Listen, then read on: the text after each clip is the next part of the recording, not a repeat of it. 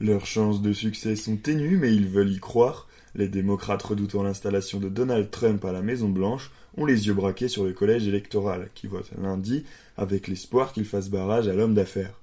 L'élection devient formelle quand les 538 grands électeurs votent et le républicain Donald Trump a obtenu 306 grands électeurs contre 232 pour sa rivale démocrate Hillary Clinton, grande favorite des sondages.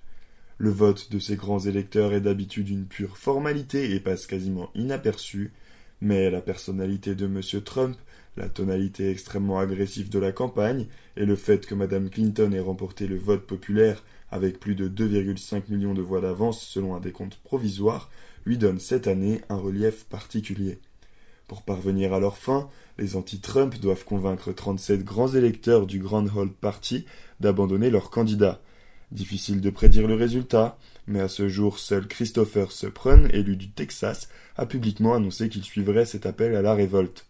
Dans l'hypothèse improbable où il serait suivi en nombre, il reviendrait alors à la Chambre des représentants de désigner le successeur de Barack Obama.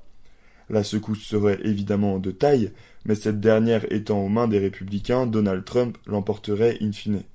Un sondage Politico Morning Consult publié lundi montre que les Américains ont peu d'enthousiasme pour cette révolte. 46% d'entre eux jugent que les grands électeurs devraient être tenus de suivre le vote de leur État, 34% pensent le contraire. La vraie question est de savoir pourquoi les démocrates tentent à tout prix de délégitimer le résultat de l'élection. C'est insurgé dimanche Reince Prebus, proche de M. Trump, qui occupera à partir du 20 janvier le poste très envié de secrétaire général à la Maison Blanche. Dénonçant sur Fox News une tentative d'intimidation des grands électeurs, certains ont reçu plus de 200 000 emails. Il a jugé qu'il était voué à l'échec. Si mes nombreux soutiens se comportaient et menaçaient les gens comme le font ceux qui ont perdu l'élection, ils seraient méprisés et traités de tous les noms. A tweeté le président élu. Mais tous les démocrates ne sont pas, loin s'en faut, favorables à la démarche.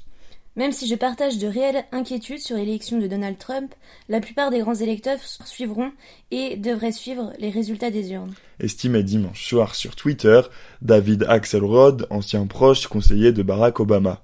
Un vote contraire déchirerait le pays, ajoutait-il.